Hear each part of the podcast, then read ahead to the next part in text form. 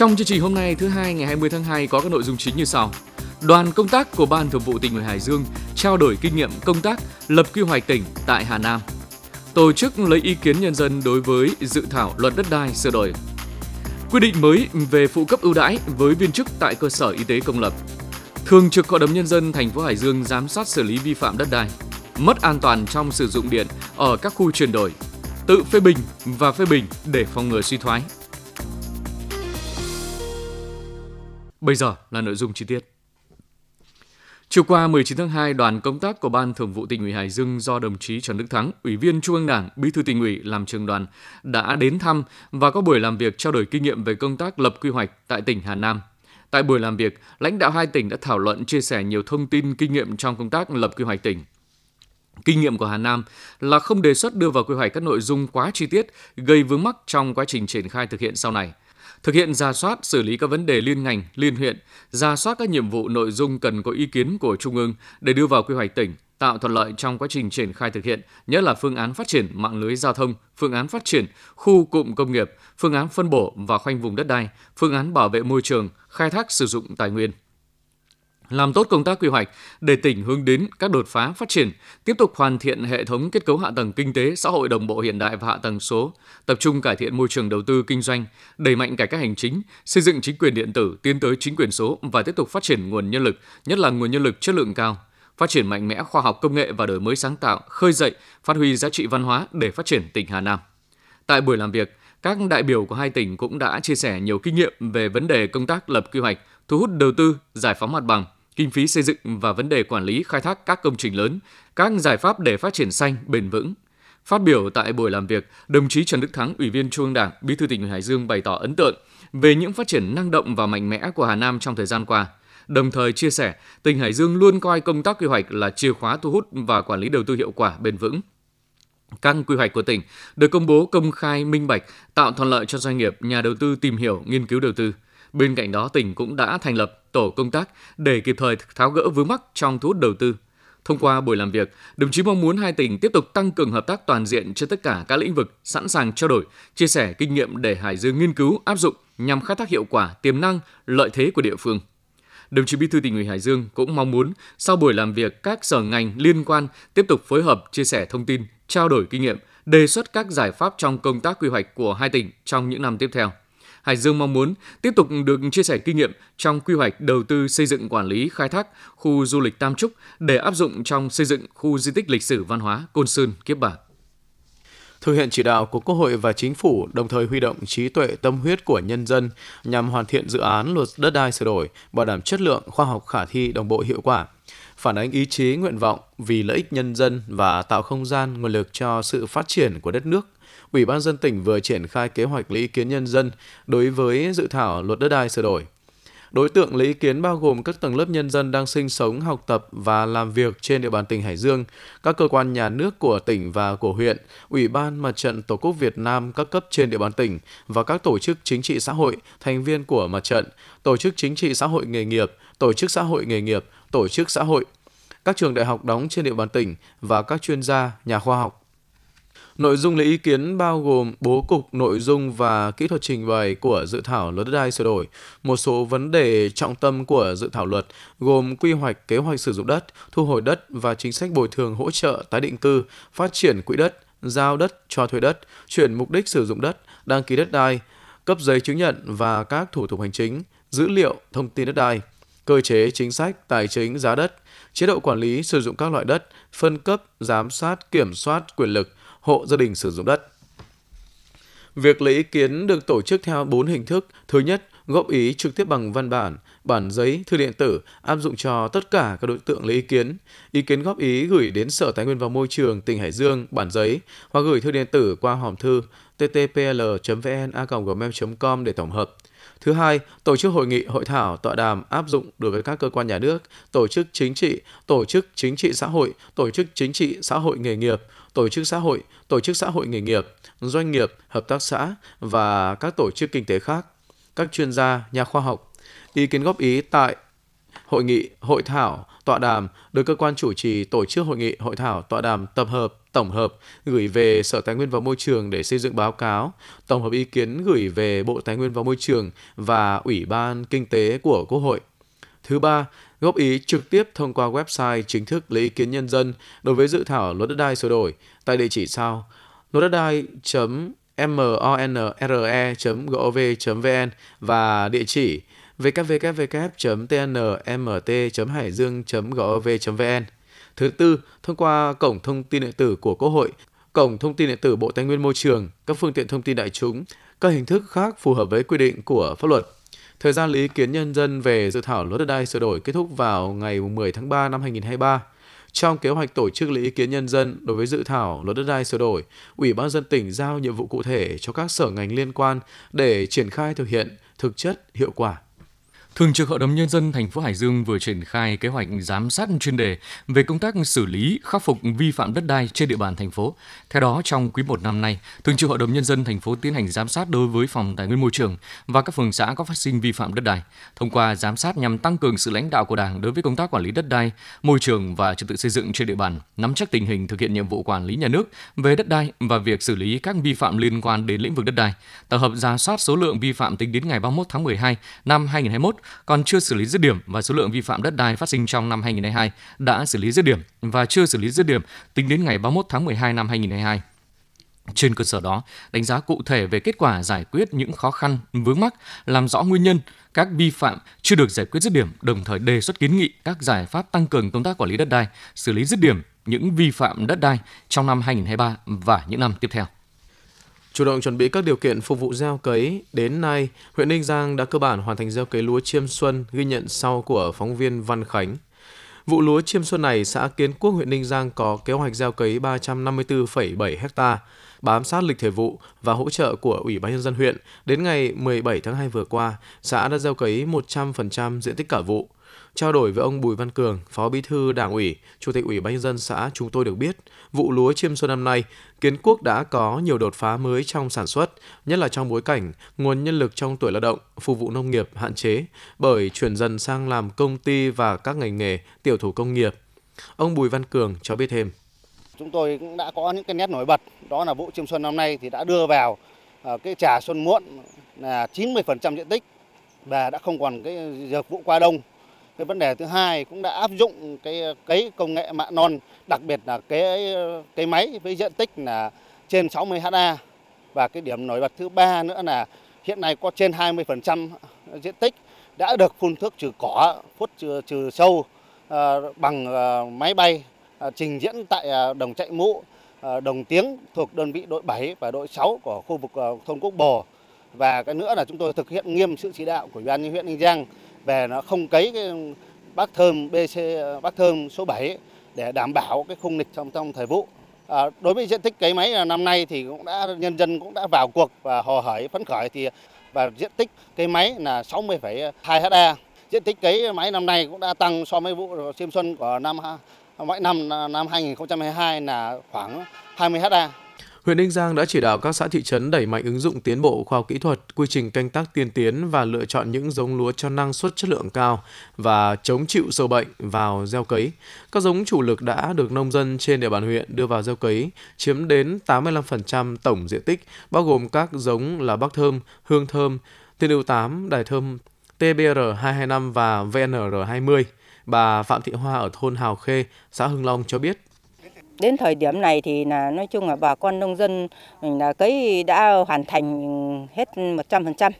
Là thuận lợi được cái việc là nước lôi là nói chung là ừ, gọi bơm cho đầy đủ.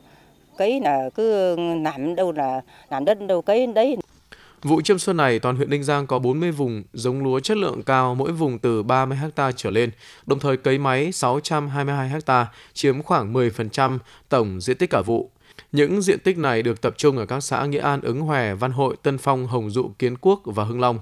Mỗi xào cấy máy được Ủy ban nhân dân huyện hỗ trợ từ 20.000 đồng đến 50.000 đồng, tùy theo diện tích quy vùng. Đến nay, các địa phương trên hiện đều đã hoàn thành kế hoạch gieo cấy lúa chiêm xuân và đang chuyển trọng tâm sang chăm sóc phòng trừ dịch hại, đảm bảo lúa xuân sau cấy sinh trưởng phát triển tốt. Về vấn đề này, ông Nguyễn Đức Ổn, Giám đốc Hợp tác xã Dịch vụ Nông nghiệp Hưng Long cho biết. Cho đến nay thì ờ, chúng tôi đã thực hiện xong cái công tác gieo cấy vụ chiêm xuân năm 2023 và thực hiện theo cái phương thức là 100% cấy bằng mạ sân ờ, thực hiện theo cái lịch gieo cấy của ủy ban dân huyện. Thì ờ, đến thời điểm này thì thời tiết rất là thuận lợi để cho cây lúa phát triển cũng như cái cây rau màu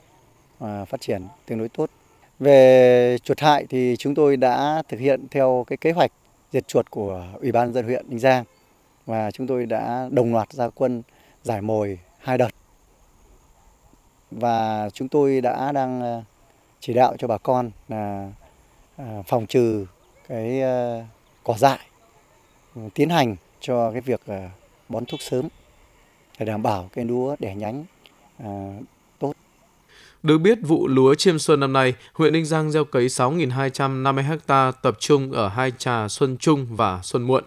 Đến thời điểm này, toàn huyện đã gieo cấy được khoảng 90% tổng diện tích. Số diện tích còn lại cấy lúa thuần chất lượng cao TBR225 và VNR20 địa phương phấn đấu hoàn thành gieo cấy cả vụ trước ngày 25 tháng 2 tới.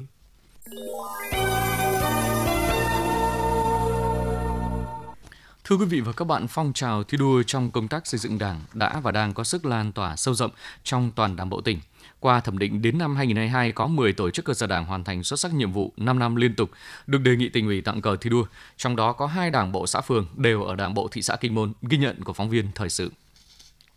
Với 376 đảng viên sinh hoạt tại 10 chi bộ, trong đó có 4 chi bộ khu dân cư, những năm qua Đảng bộ phường Thất Hùng luôn coi trọng công tác giáo dục chính trị tư tưởng, đề cao trách nhiệm, nêu gương của cán bộ đảng viên, tạo dựng khối đoàn kết nhất trí trong Đảng bộ và nhân dân. Một trong những kinh nghiệm của Đảng bộ phường Thất Hùng đó là việc ban hành các nghị quyết của Đảng bộ và các chi bộ sát với tình hình thực tế địa phương và có tính khả thi cao, trọng tâm là lãnh đạo phát triển kinh tế xã hội, khai thác thế mạnh phát triển cây ăn quả, cây vụ đông, hỗ trợ tiêu thụ nông sản mang lại nguồn thu nhập ổn định cho bà con nông dân. Ông Nguyễn Trọng Thuấn, Bí thư Đảng ủy phường Thất Hùng, thị xã Kim Môn cho biết. Các cái nghị quyết hàng năm thì chúng tôi ra thì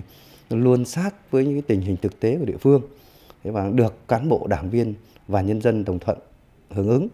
Thế do vậy là các cái công việc hàng năm của chúng tôi thì luôn hoàn thành hoàn thành xuất sắc các mọi nhiệm vụ. Ờ, tuy là Thất Hùng chúng tôi là phường thế nhưng là ừ, chủ yếu là vẫn là sản xuất nông nghiệp. Tổng diện tích của chúng tôi là là hơn 400 ha, thì trong đó là cả cây cam, cây ổi của chúng tôi đã khoảng trên 100 ha. Thế diện tích cây vụ đông là sấp xỉ 260 ha cây vụ đông. Thế và đặc biệt là đối với diện tích hành tỏi thì cũng đem lại cái hiệu quả kinh tế, cái thu nhập cho nhân dân là cũng rất là ổn định. Ông Nguyễn Văn Doan, Bí thư tri bộ trưởng khu dân cư pháp chế phường Tất Hùng, thị xã Kim Môn nói: Đưa ra các cái nghị quyết để thực hiện các cái nhiệm vụ chính trị của địa phương. Đó là làm kinh tế. Nhân dân ấy thu nhập bình quân là hàng năm ấy là cứ mỗi một xào là phải đạt từ 10 đến 12 triệu. Chính vì vậy cho nên là bà con nhân dân cũng rất là tích cực là tham gia bởi vì là cũng có cái thu nhập cao. 10 năm liên tục hoàn thành xuất sắc nhiệm vụ, hai lần được đề nghị tỉnh ủy tặng cờ thi đua, đó là động lực quan trọng để thời gian tới Đảng bộ phường Thất Hùng tiếp tục nâng cao năng lực lãnh đạo, phát huy tinh thần đoàn kết xây dựng quê hương giàu đẹp cũng là tổ chức cơ sở đảng trong sạch vững mạnh tiêu biểu của tỉnh. 5 năm liền đảng bộ xã Bạch Đằng hoàn thành xuất sắc nhiệm vụ được đề nghị tỉnh ủy tặng cờ thi đua. Kết quả nổi bật này bắt nguồn từ việc Đảng bộ luôn chú trọng công tác xây dựng Đảng, phát huy rõ nét vai trò lãnh đạo thực hiện nhiệm vụ phát triển kinh tế xã hội, nâng cao đời sống vật chất tinh thần cho người dân. Ông Nguyễn Văn Ngạn, Bí thư Đảng ủy, Chủ tịch Hội đồng nhân dân xã Bạch Đằng, thị xã Kinh Môn cho biết. Năm 2019, chúng tôi về đích nông thôn mới nâng cao. Lúc đó thì thu nhập bình quân trên đầu người đạt được 76,5 triệu đồng trên người trên năm và thu là 285 triệu đồng bình quân trên hectare đất nông nghiệp. Nhưng đến năm 2020, 2021 chúng tôi về đích nông thôn mới kiểu mẫu thì cái giá trị sản xuất kinh tế nông nghiệp ở đây từ sản xuất cây màu vụ đông, cây hành, cây tỏi, cây thanh long thì cũng đã đem lại cái thu nhập cho bà con nông dân lên bình quân là tôi đạt được 85,6 triệu đồng trên người trên năm. Bình quân trên một đất nông nghiệp đạt được 325 triệu đồng. Đổi mới sinh hoạt cấp ủy tri bộ phát huy vai trò tiên phong gương mẫu của cán bộ đảng viên, nhất là người đứng đầu cấp ủy chính quyền, đảng bộ xã Bạch Đằng tiếp tục nỗ lực đoàn kết, phát huy vai trò lãnh đạo phát triển kinh tế xã hội, phấn đấu xây dựng nông thôn mới thông minh trong thời gian tới. Với nhiều tiêu chí khó nên để hoàn thành xuất sắc nhiệm vụ và giữ vững thành quả trong nhiều năm liền, đòi hỏi các đảng bộ xã phường phải thực sự nỗ lực cố gắng quyết tâm cao, thúc đẩy phong trào thi đua trong xây dựng đảng, chính quyền, đoàn thể đồng bộ với thực hiện nhiệm vụ chính trị của địa phương.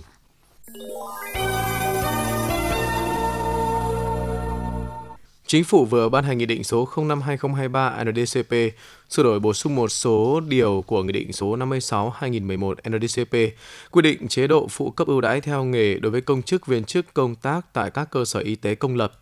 Cụ thể, mức phụ cấp ưu đãi theo nghề đối với viên chức y tế dự phòng, y tế cơ sở được áp dụng từ ngày 1 tháng 1 năm 2022 đến hết ngày 31 tháng 12 năm 2023. Mức phụ cấp 100% áp dụng đối với viên chức thường xuyên trực tiếp làm chuyên môn y tế dự phòng,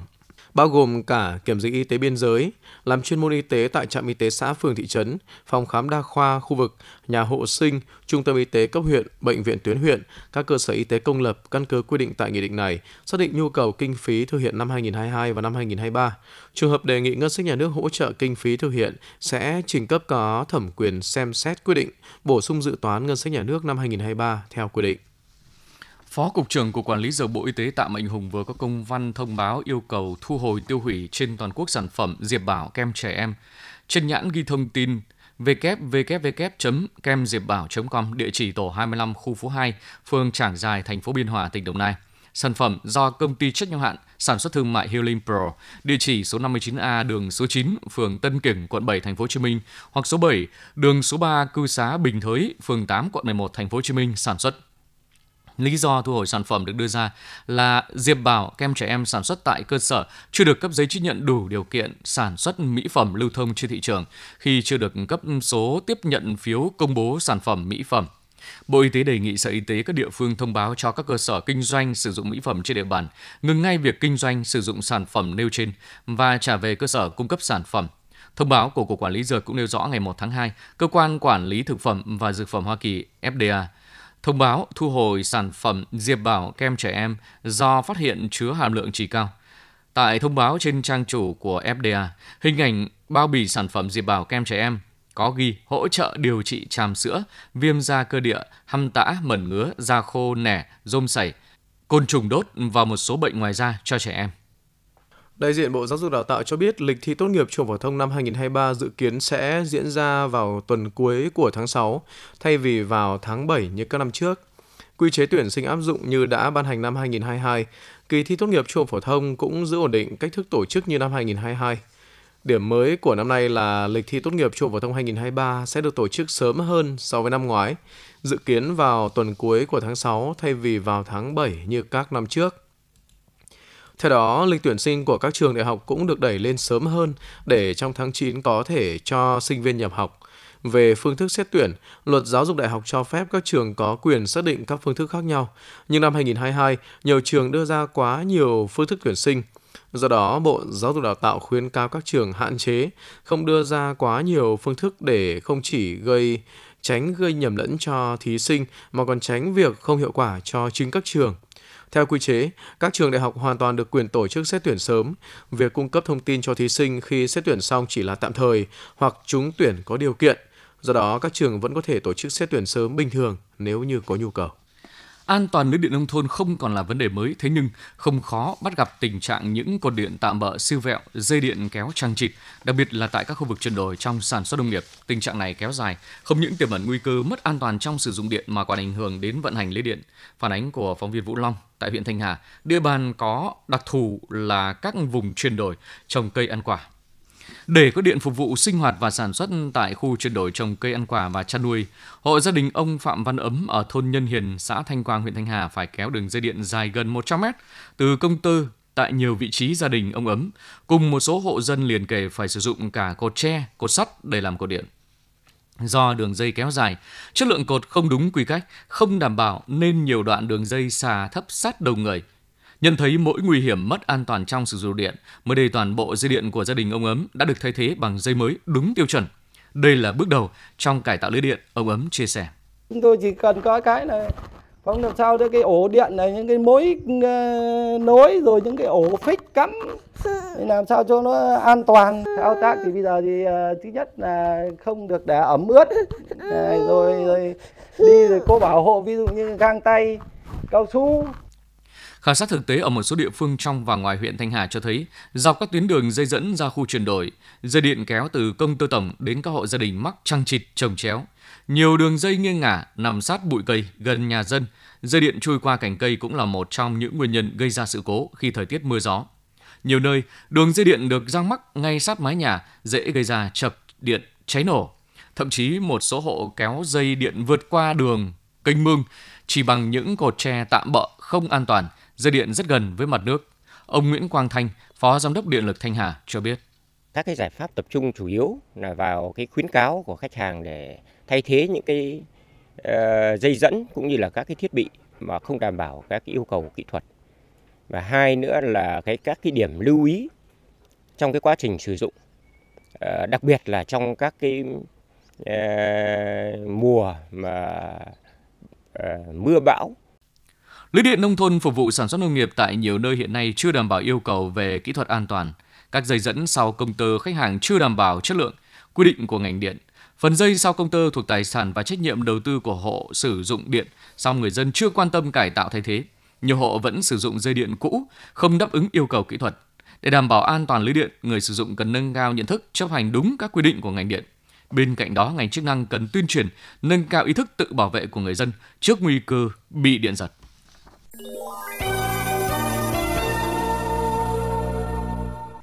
Tiếp theo chương trình mời quý vị và các bạn cùng theo dõi bài viết tự phê bình và phê bình để phòng ngừa suy thoái, bài đăng trên báo VOV. Để phòng ngừa suy thoái ngăn chặn tự diễn biến, tự chuyển hóa trong Đảng đã đến lúc không chỉ phòng ngừa mà cần quyết liệt chủ động tấn công, không để các mầm bệnh có cơ hội phát sinh, lây lan trong cơ thể Đảng. Tính đến ngày 31 tháng 12 năm 2020, chúng ta có gần 52.000 tổ chức cơ sở đảng với hơn 5,2 triệu đảng viên. Theo quy định của điều lệ đảng, mỗi đảng viên dù ở cương vị nào đều phải tham gia sinh hoạt trong một tổ chức đảng và chịu sự giám sát quản lý của tổ chức đảng, trực tiếp và thường xuyên là chi bộ nơi đảng viên đang sinh sống, học tập, công tác. Tính riêng trong nhiệm kỳ đại hội 12 có tới hơn 600 tổ chức đảng bị thi hành kỷ luật, trong đó hơn 160 tổ chức đảng bị cảnh cáo. Điều này cho thấy sức chiến đấu của các tổ chức đảng đang bị giảm sút, cơ thể đảng đang bị bào mòn bởi sự tấn công của các tác nhân gây bệnh. Chủ tịch Hồ Chí Minh đã từng nói, một đảng mà giấu giếm khuyết điểm của mình là một đảng hỏng. Một đảng có gan thừa nhận khuyết điểm của mình rồi tìm mọi cách để sửa chữa khuyết điểm đó. Như thế là một đảng tiến bộ, chân chính. Thực tế trong quá trình lãnh đạo cách mạng, khi nhận thấy sai lầm, khuyết điểm, khuyết điểm, đảng ta đã thẳng thắn nhìn nhận và kiên quyết sửa chữa. Đó là vào thời điểm cải cách ruộng đất và chỉnh đốn đảng năm 1956. Trung ương đã họp và tự kiểm điểm trong một tuần và thẳng thắn chỉ rõ, trong triển khai đường lối chính sách của đảng, nhiều cán bộ đảng viên và tổ chức đảng đã có những sai lầm nghiêm trọng, trái với nguyên tắc và chính sách của đảng, gây nên những hậu quả nghiêm trọng. Tự nhận thấy khuyết điểm của mình, Bộ Chính trị đã thực hiện tự phê bình trung thực, nghiêm túc, tự nhận khuyết điểm và hình thức kỷ luật – ngay sau đó, Đảng đã tổ chức meeting tại nhà hát lớn để công khai thừa nhận hạn chế khuyết điểm trước nhân dân. Đó là bài học cho chúng ta thấy tính trung thực và tinh thần nghiêm túc của Đảng khi nhận thấy mình có sai lầm khuyết điểm. Tập thể Bộ Chính trị và Ban chấp hành Trung ương, những đảng viên giữ cương vị cao nhất trong Đảng đã tự phê bình và phê bình thẳng thắn và quyết liệt như thế. Vậy hiện nay, các tổ chức đảng của chúng ta có làm được điều đó không? Việc đấu tranh tự phê bình và phê bình trong các tổ chức đảng hiện nay có được thẳng thắn thực chất và hiệu quả như vậy không? Vì sao hầu hết các vụ việc tham ô, tham nhũng, vi phạm nguyên tắc điều lệ đảng đều không do tổ chức tri bộ phát hiện tố giác mà đều do thanh tra kiểm tra, báo chí, truyền thông và quần chúng nhân dân phát hiện con số 161 tổ chức đảng bị cảnh cáo, hơn 7.800 đảng viên bị khai trừ ra khỏi đảng trong nhiệm kỳ đại hội 12 cho thấy việc ờ, sinh hoạt và thực hành tự phê bình phê bình trong nhiều tổ chức đảng hiện nay chỉ mang tính hình thức và chưa hiệu quả. Vì hình thức nên tự phê bình và phê bình bị biến tướng thành diễn đàn khen ngợi, tâng bốc nhau, thậm chí nhiều nơi còn lợi dụng tự phê bình và phê bình để chỉ trích, vu khống, phê phán người khác, với động cơ không trong sáng, gây mất đoàn kết trong tri bộ. Ông Vũ Văn Phúc, nguyên tổng biên tập tạp chí Cộng sản cho rằng, nhiều người đứng đầu, người có chức có quyền không nhận rõ được hạn chế khuyết điểm của mình. Họ bị bao phủ bởi một lớp hào quang, mà đó là hào quang hình thức do một số người cấp dưới nịnh bợ mà anh ta không thấy được. Nêu nguyên nhân vì sao tự phê bình mang tính hình thức, ông Phan Khắc Hải, nguyên Thứ trưởng Bộ Văn hóa, Thể thao và Du lịch chỉ ra rằng cuộc sống của người cán bộ, đảng viên phụ thuộc rất nhiều vào người chỉ huy, cơm ăn áo mặc, học hành con cái đều phụ thuộc vào cơ quan, mà cơ quan lại phụ thuộc vào người chỉ huy, người đứng đầu đó. Cho nên nếu một người thủ trưởng có khuyết điểm, người ta biết nhưng cũng không dám nói.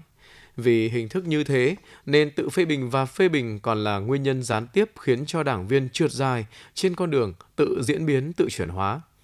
Trong mối quan hệ hàng ngày của mỗi người chúng ta, tự chung lại có ba mối quan hệ cơ bản. Đó là quan hệ đối với người, đối với việc và đối với chính mình. Trong ba mối quan hệ đó thì quan hệ đối với chính bản thân mình là khó nhất. Bởi lẽ, nhìn thấy người khác thì dễ, nhưng tự mình nhìn thấy được hạn chế, thấy được khuyết điểm của mình là điều không dễ dàng. Phần đông trong tâm lý, trong suy nghĩ của mỗi người, luôn luôn thấy mình tốt, mình hoàn thiện, không có khuyết điểm.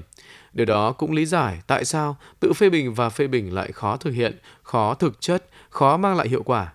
Bởi vì khi thực hiện tự phê bình và phê bình cần nhất những lời nói thẳng, nói thật, nói đúng. Vậy làm thế nào để tự phê bình và phê bình có hiệu quả? Làm thế nào để sự thật sẽ không mất lòng? Thiếu tướng Trương Ngọc Hợi, chính ủy quân đoàn 4 cho rằng trước hết là phải thấu suốt mục đích của việc thực hiện tự phê bình và phê bình, đó là cùng nhau tiến bộ, cùng nhau phấn đấu vì nhiệm vụ chung của đơn vị.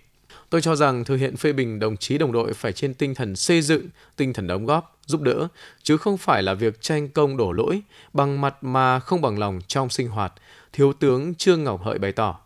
Còn giáo sư tiến sĩ Mạch Quang Thắng, Học viện Chính trị Quốc gia Hồ Chí Minh nhận định, phê bình người khác phải đạt mục đích là sau khi phê bình, người đó tốt hơn lên, nhận rõ khuyết điểm của mình và sửa chữa tốt hơn. Thế thì phải dùng phương pháp cho tốt, trung thực, thẳng thắn, không bỏ qua, không đặt điều và rất độ lượng. Phê bình cốt là để sửa chữa sai lầm, khuyết điểm tốt hơn. Phê bình kiểu đao to búa lớn, vùi dập người ta thì người ta không thực hiện. Như vậy, phê bình không đạt mục đích.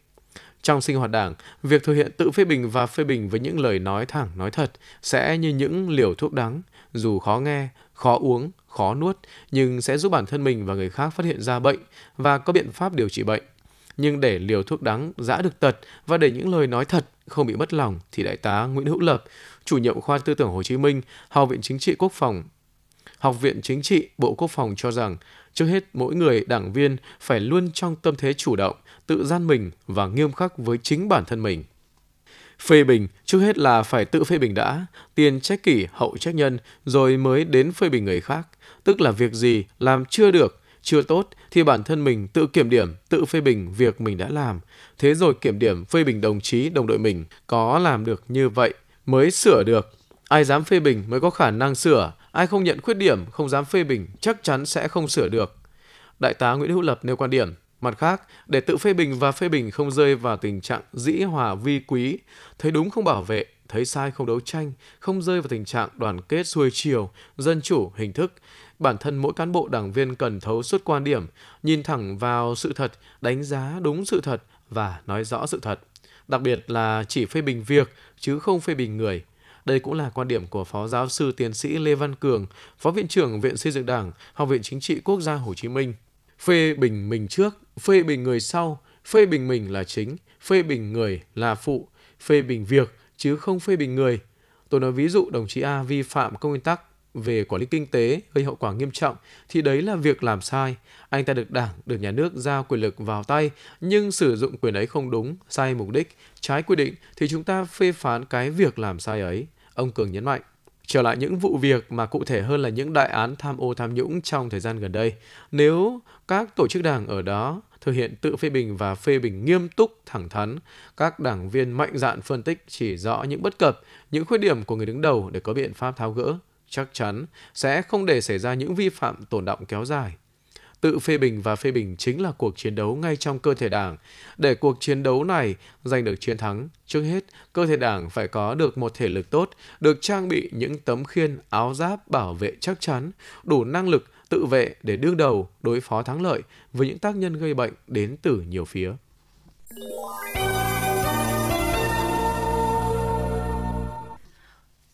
Quý vị và các bạn vừa nghe chương trình Thời sự sáng của Đài Phát thanh Trà Hải Dương. Chương trình do Thu Hằng, Lưu Hưng, Đình Huy, Thu Huyền, Minh Phú thực hiện. Chịu trách nhiệm nội dung Giám đốc Tổng biên tập Nguyễn Hải Bình. Cảm ơn quý vị và các bạn đã quan tâm theo dõi.